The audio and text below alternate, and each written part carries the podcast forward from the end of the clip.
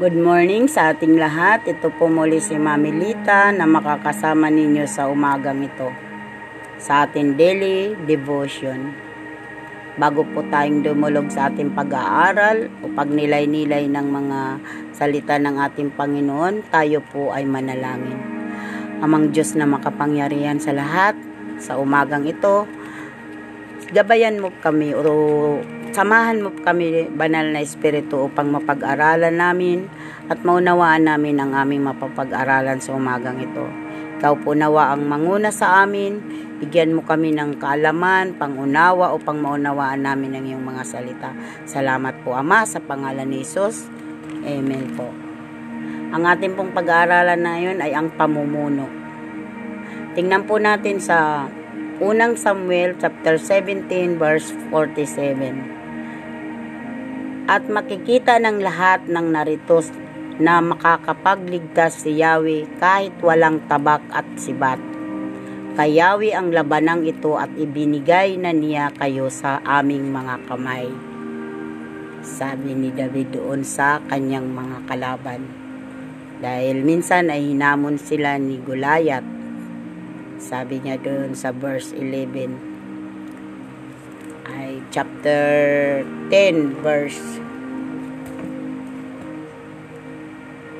sabi niya doon sa unang Samuel chapter 17 verse 10 hinamon ko nga hinahamon ko ngayon ang hukbo ng Israel pumili kayo ng ilalaban ninyo sa akin nang marinig ito ni Saul at ng mga Israelita nang hina ang kanilang loob at sila'y natakot.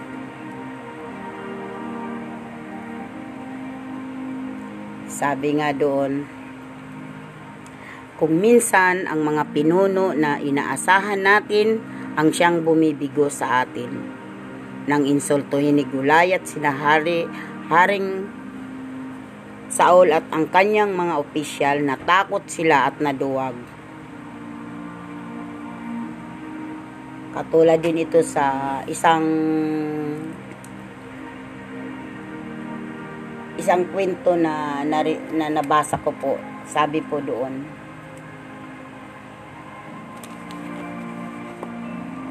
Noong August 4, 1991, inabot ng bagyo ang barkong MTS Oceanos sa baybayin ng South Africa. Nang malapit nang lumubog ang barko, Iniwan ng kapitan at ng kanyang mga opisyal ang barko. Hindi man lang nila ina sinabihan ang mga pasahero tungkol sa problema. Nag, napansin naman ng manunugtog na si Moss Hills na isang pasahero na may problema ang barko. Kaya ginamit niya ang, radyo at tumawag siya sa tagabantay ng baybayin sa South Africa. Sa tulong ni Moss, at ang kanyang asawa at ng iba pang mga nagtatanghal na pasahero ng barko, nakagawa sila ng paraan para makaligtas ang mga nakasakay sa barko. May mga dumating na helicopter at isinakay sila doon. Kaya ang mga lahat ay nakaligtas. Ganon din po ito sa kwento na naduwag si Haring Saul nang hamunin sila ni Gulayat ito naman po ay iniwan sila ng kapitan. Kaya minsan yung mga pinuno na inaasahan natin, sabi dito, siyang bumibigo sa atin. Yung kung alin man ay akala natin ay sila pa yung makakatulong sa atin, pero sila pa yung bumibigo sa atin uh, ganun din po sa buhay natin. Minsan, pag binigyan ka ng mga itinalaga ka sa mga pangunguna bilang mga magli kahit sa mga kunting grupo ay binigyan ka ng pagkakataon mamuno hindi po maiwasan na magkaroon tayo ng takot sa anuman mga bagay baka dami una na po na experience ko na ina, pangalawang bisis na po ako na inatangan upang maging leader sa isang Bible study.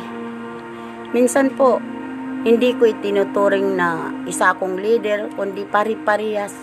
Binibigyan ko sila ng mga pagkakataon upang in, matuto na. Katulad din sa akin, hindi ko inuunor sila na isa lang sila na mga membro ko. Gusto ko ay pari-parihas kami, matuto at magkaisa kami upang kung ano man mga mga bagay na hindi namin maintindihan ay mapag-isahan namin na maunawaan. Balik sa mga iba-ibang pananaw nga, sabi nga ng ano, iba-ibang ating mga pananaw, hindi maiiwasan yon. Andun lang yung bilang sumusunod ka, bilang katulad nga sa sinabi ng ano na kaya tayo sumusunod dahil sa sa atin Panginoon, tayo ay tinil, tinalaga. Pero minsan hindi natin maiwasan na maduwag sa mga bagay na yung ganun din kina sa mga namumuno, katulad sa kapitan, ganun din ng mga buhay natin, hindi naman po tayo perfecto. E sila nga po, matagal na sila namumuno, nagkakaroon pa rin po ng mga mali sila. Kaya po hindi po natin maiwasan. Isa na po ako doon sa ina inirelate ko po ito sa akin sarili dahil kung hindi lang bilang pagsunod sa ating Panginoon, mas gugustuhin ko pa na, pan, pa na maging tagasunod na lang po. Hindi po ako magkaroon ng mga ng mga ng gano'n na gagawin ako leader mas gusto ko na lang po na isa na lang po ako na tagasunod. Yun po. Pero sa ano ng Panginoon, natin matanggihan dahil itinalaga tayo, gagawin pa rin po natin ang lahat. Pero hindi po, hindi po talaga masasabi na ang pamumuno ay magiging perfecto po tayo. Eh sila nga po, sila Haring Saul, nagkaroon pa rin po ng kaduwagan.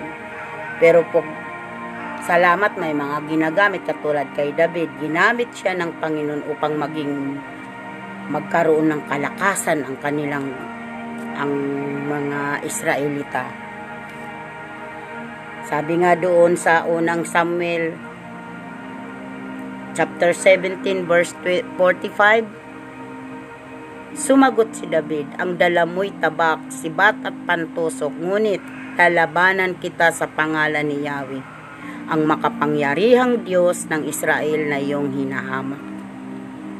Yan po ang sinabi niya pin, nang marinig niya na na ininsulto ni Gulayat sina Haring Saul at ang kanyang mga opisyal. Natakot sila at naduwag. Pero pinagbantaan naman ni David si Gulayat. Kahit na siyang isa siyang manunugtog, at tagapag-alaga ng mga tupa, tinalo niya si Gulayat. Sabi doon sa unang Samuel chapter 17:50 verse 50, natalo nga ni David si Gulayat sa pamamagitan ng tirador at bato. Napatay niya ito kahit wala siyang tabak. Dahil doon pa man sa una, yung kanina natin binasa, na sabi, ang labanan ito ay binibigay na niya kayo sa aming mga kamay. Kaya, buong puso, buong, buong pagtitiwala ni David sa Panginoon na hindi siya pababayaan. Ang kanyang lakas ng loob ay hindi magmula sa pinuno ng mundong ito, kundi sa Diyos na buhay. Amen. Kapag binibigo tayo ng mga pinuno natin, maaring na, nais ng Diyos na maging isang pinuno tayo na maumaasa sa Kanya at namumuno para sa ikararangal ng Diyos. Sabi doon. Oo, kasi siguro kung tayo man sa atin pagiging leader sa mga maliliit na grupo na yan, kung sa sarili tayo aasa, hindi tayo aasa sa Panginoon, yung atin lang kaalaman, wala pong mangyayari. Kaya siguro, minsan ay nabibigo tayo dahil nais, sabi dito, maaring nais ng Diyos na maging isang pinuno tayo na umaasa sa Kanya at namumuno para sa ikararangal ng Diyos. Hindi sa yung ikaw, yung sarili natin ang maluwal, maluwalhati, kundi ang Panginoon ang mai pangaralan na panga mabigyan natin ng karangalan ang Diyos. Sabi yun. Sorry po, bulol na bulol po. Kaya po, napapangunahan natin ang iba sa tamang daan kung sinusunod natin si Kristo. Amen po. Doon po natin makikita kung talagang sinusunod natin ang Panginoon. Ano man ang mangyari sa maliit na hinahawakan mong grupo, anuman ang mga idikta sa'yo, mapapanghawakan mo na ang dapat natin sundin ay ang Panginoon, hindi yung atin mga sarili, hindi yung mga nais natin. Dahil nga sa hindi tayo magkakaisa sa pananaw, iba-ibang ating pananaw. Kaya lagi po nating isipin na hindi po tayo hindi po tayo namumuno sa mundong ito, sabi dito, kundi sa Diyos na buhay. Kaya natin nararanasan na mabigo sa atin pamumuno dahil maaring nais ng Diyos na maging isang pinuno tayo na umaasa sa Kanya. Ito po ang ating tandaan. Hindi yo para sa ikararangal ng Diyos, hindi sa atin. Mapapangunahan natin ang iba sa tamang daan kung sinusunod natin si Kristo. Yun po, wag po nating kalilimutan na hindi po maiwasan na magkaroon tayo ng kaduwagan sa mga darating na araw dahil sila nga po ay sa tagal na nila namumuno nag, na, nagkaroon pa rin po sila ng takot. Eh tayo nga po pang ilan bisis ka palang itinalaga na bilang leader pangalawa isang bisis tsak po talaga mararanasan mo yung matakot maduwag subalit kung sinusunod natin si Kristo sa atin pamumuno, magiging the best po sa atin at isa po, mapaparang, mabibigyan natin ng karangalan ng Diyos. Ito po yung paulit-ulit na niya na sinasabi. Nakita po natin kung paano po labanan, kung gaano po kalaki si Gulayat kisa kay David. Ininsulto pa siya. Sabi pa niya doon sa sabi pa niya doon sa ano sa 17 po. Chapter 17 verse 41 doon sa unang Samuel Si Goliath naman ay lumakad din papalapit kay David sa hulihan ng tagadala ng kanyang panangga. Nang makita niyang si David ay is, isa lamang kabataang may maamong itsura, nilait niya ito at pakot siyang tinanong, Anong akala mo sa akin, aso? Ba ang labanan mo, lalabanan mo, at may dala patpat? At si David ay sinumpa ng Pilisteo sa pangalan ng kanyang Diyos. Sinabi pa niya, lika nga rito at nang maipakain ka ng ang bangkay, maipakain ko ang bangkay mo sa mga ibon at mga hayop. Yun po yung sa 45 na binasa natin kanina. Sumagot si David, ang dala mo'y tabak, sibat at pantusok, ngunit lalabanan kita sa pangalan ni Yahweh, ang makapangyarihang Diyos ng Israel na iyong hinahamak. Ngayon, sabi doon sa 46, ngayon araw na ito, ibibigay ka ni Yahweh sa aking mga kamay. bababagsakin kita at pupugutan ko ang ulo mo at ipapakain ko sa mga ibon at sa mga mababangis na hayop. Sabi niya doon. Bang, mga bangkay ng mga kawal ng hukbong Pilisiyo sa gayon, malalaman ng buong daigdig na may Diyos sa Israel. At makikita, sabi doon sa una nating kanina binasa sa 17,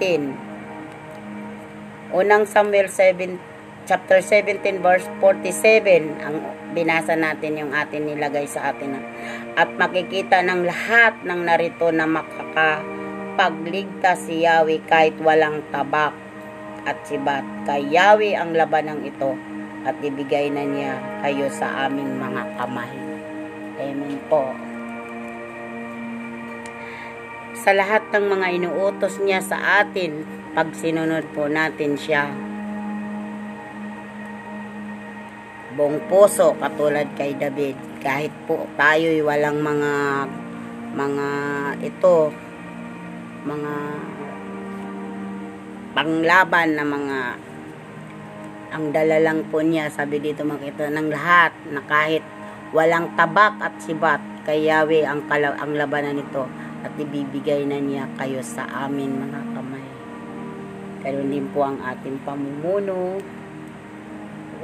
Ulitin ko po muli, mapapangungun, mapapa ungunahan natin ang iba sa tamang daan kung sinusunod natin si Kristo. Sa lahat ng mga inuutos niya sa atin pag sinunod po natin siya, hindi lang siya mabuti. Tandaan po natin, siya ay excellent God. Tayo po yung manalangin. Marami pong salamat, Ama, sa umagang ito. Panginoon, wala po akong kakayahan na pangasiwaan ng iba sa mahihirap na sitwasyon. Pero alam ko po na makapangyarihan kayo. Kaya nagtitiwala po ako na tutulungan nyo ako para makatulong sa iba. Salamat po sa umagang ito sa ating mga ito po, Lord, ang aming samot dalangin, Lord God, sa pangalan ni Jesus. Amen. Thank you po sa atin nakinig ngayon. God bless po sa, sa inyong lahat.